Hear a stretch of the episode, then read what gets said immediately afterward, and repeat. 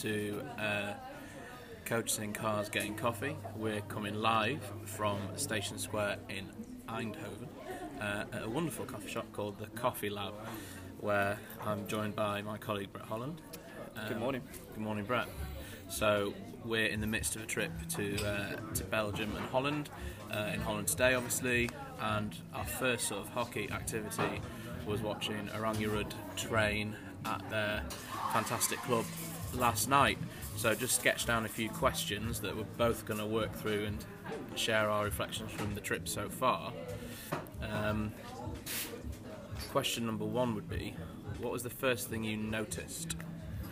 Um, yeah, a few things really. I guess there's one thing I noticed before we even got there, which was the fact they train in three to five, Yeah. and then the women train three to five, men train five to seven, then it flips um, the next day. So the men will train earlier. I guess the fact that they're able to do that was like, well, this is a pretty serious outfit. It's more Yeah. like a professional sports team rather than Yeah. squeezing in hockey Yeah. in amongst all your work. Yeah. Um, so that was really interesting. I guess the thing that I noticed first, and we were able to watch most of both sessions, weren't we? Mm-hmm. Um, was just how kind of relaxed it was, yet with intensity.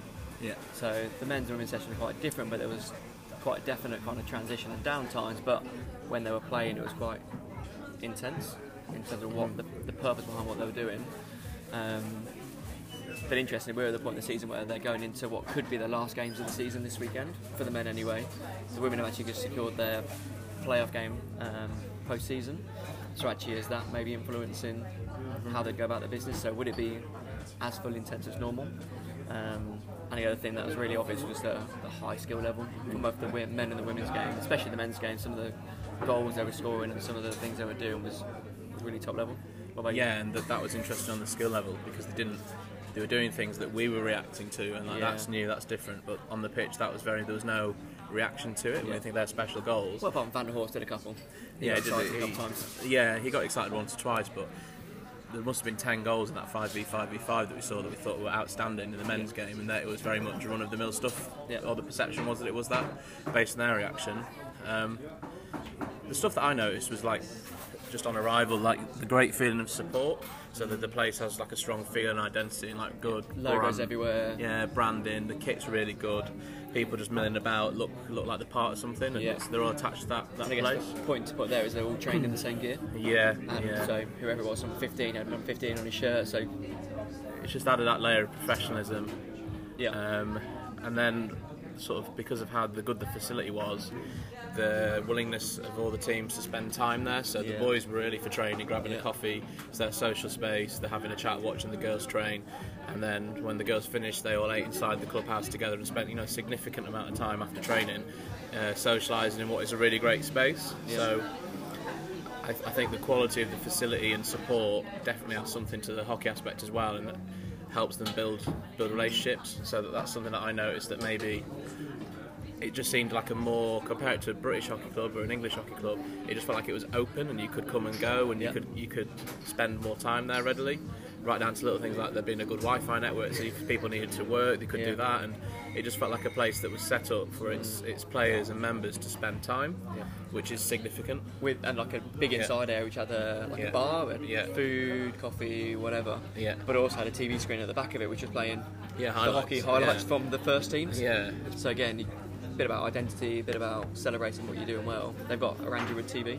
as Yeah. they explain. And then the other seven pictures that are there, other than the one that we watched, That's 70 cents. yeah, Right, yeah. yeah, the others so they had eight. So uh, lots of teams being coached Yeah. in a in a more formal sense. There was a couple of coaches on the pitch with juniors, but as we arrived, there's lots of informal play, just kids on the pitch playing pickup games, which is Yeah. great, and all under the same sort of banner, all on the same pitches, all around the road.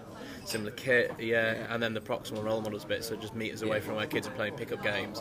They might go inside to get a sandwich, and then they've got highlights of Thomas Briels scoring on the on the big screen, Yeah. and then he's out there training. So, in terms of um, an aspirational model for for juniors, I don't think it gets much better with the you know bright role models within your club on your doorstep. It's pretty powerful stuff, really.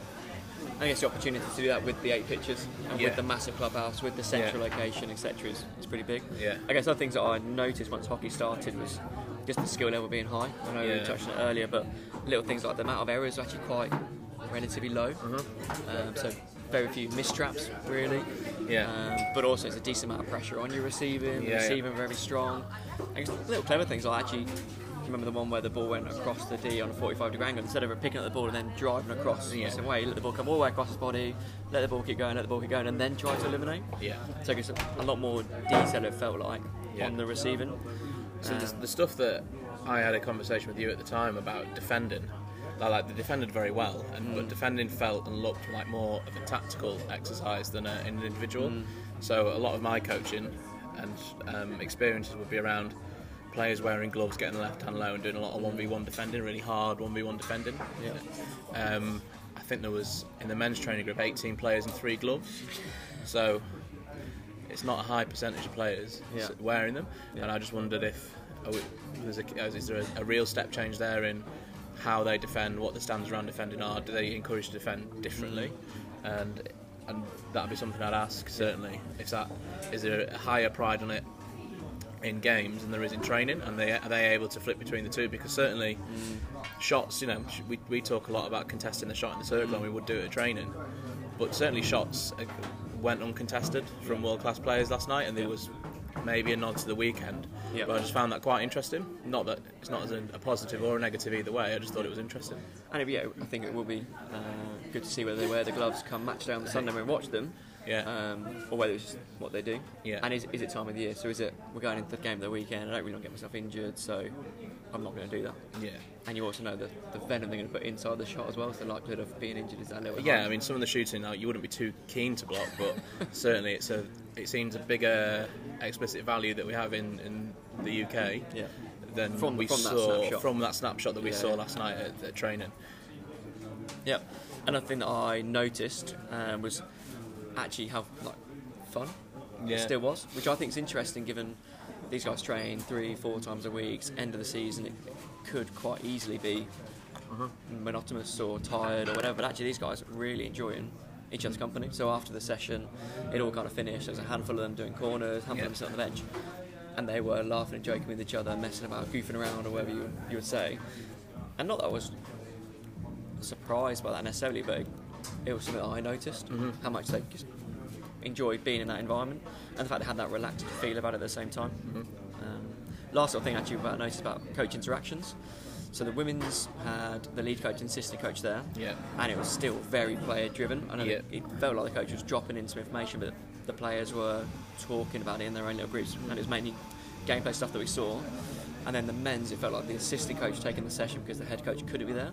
Yeah, I think, we, we didn't think they showed up at the end. Yeah. But again, there was very like the a lot of the boys in the senior Dutch stuff. They've got Yeah. a few internationals, and they seem to Yeah, have a lot to say. Yeah, I think Van uh, was leading quite a lot of it. Yeah, he, he did a bit going from the 8v8 to the 5v5. I think around it looked like he was talking about playing through a zone Yeah. they were against that zonal press, Yeah. which was interesting. Obviously, my Dutch is, is not good enough to know exactly what he was saying, but He picked up a few words. yeah, picked up a couple um, swear words, but um, yeah, it looked like they were talking about playing through a zone, round a zone, because he was talking a lot around outlet, being a defender, which is is pretty interesting. But yeah, the, the highlight would be the, the game that the men's finished with the 5v5v5 was really high level of quality. Yeah.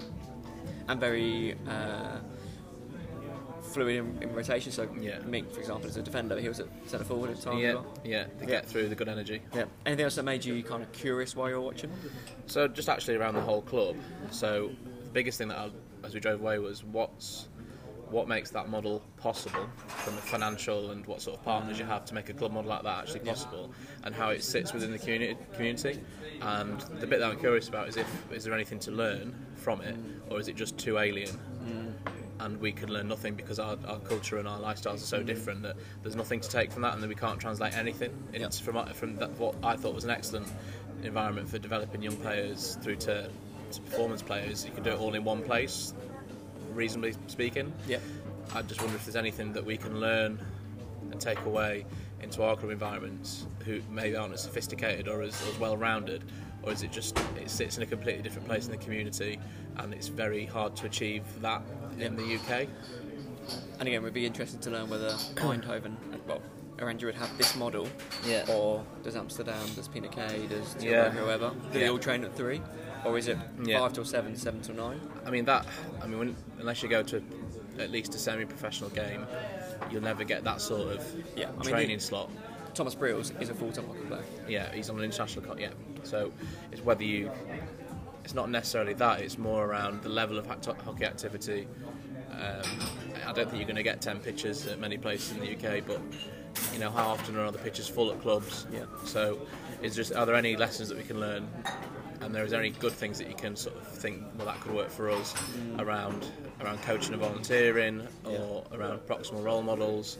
Um, it just felt that that place was a real hub of a hockey community for everyone, Yeah. not just for our first team or not just for a junior section. It was for everyone, and everyone was there at the same time. Yeah, completely agree. I think the bits that made me curious was more around the session. So Yeah. getting a chance to speak to coaches, what were the outcome, what were the Yeah. intended outcomes, what do they want out of the session, how, how are they, um, well, what are thinking around the intensity of the session, how was it planned given the weekend, if they got three or four sessions a week, where did that fit into the, the periodisation of the week, the month, the year, etc. Yeah. Um, and the last thing I just thought about was they all, both men's and women, did a PC block at the end of training, and where that's just like normal or how how they work their PCs into it. Because again, especially on the Dutch side, uh, sorry, on the men's side, the PCs are absolutely vital to, s- to scoring goals. So, is that just what they do after every session, or is there a focus bit at some point throughout the week as well? So, last question. Uh, what we ask when we go back? So we're due back on Sunday to watch um, the ladies play, the Yeah. Ringwood ladies play. Play Laren. Laren. So what will you ask um, any of the, the staff or coaches, players who we get a chance to have a chat with? What we ask when we go back? Probably the bit that I was curious about actually, what were the intentions of the the session, how it fitted into the, the bigger picture would be something I'd be really interested to know. Um, and then for me personally, looking at the Loughborough programme, how we can increase the amount of hockey we do without increasing the amount of mental fatigue that we put the players Yeah. through as well. So how do they manage all those sessions per week? Do they skip certain sessions? Do they do whatever in the sessions? Is it just that they just do it all the time? So it's folk pedagogy, that's just the way we do it. So people just deal with the mental fatigue more because they're Yeah. used to it? Or is there certain things that we can learn from? I know that'd be the question I'll ask. Yeah, that's really cool.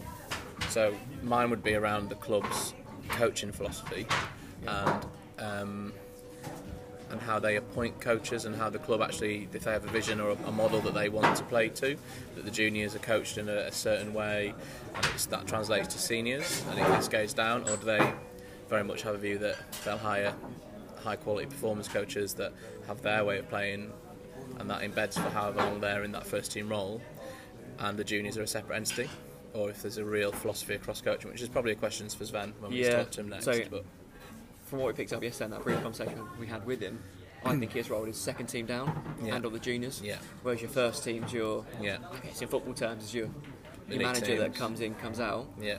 But then you've got your structure underneath, Yeah. which is a bit more So there's the, encompassing. the the lady, the German lady that coaches the yeah that coaches the, the, the Dames first team. Would the principles and style of play get cascaded down, or would Orangi would have a junior development model which stays in place, Yeah. and then they hire independent of that, or what the conv- do they hire on cultural fit, on playing philosophy, or I'd just be interested around what what is the meat of what they try and do, and from a mm. coaching perspective, both the, the experience the players have and how they deliver their coaching, and what the the, the on the pitch, if there's any tactical, technical stuff that they, they really pride, that Yeah. would be something I'd be keen to ask.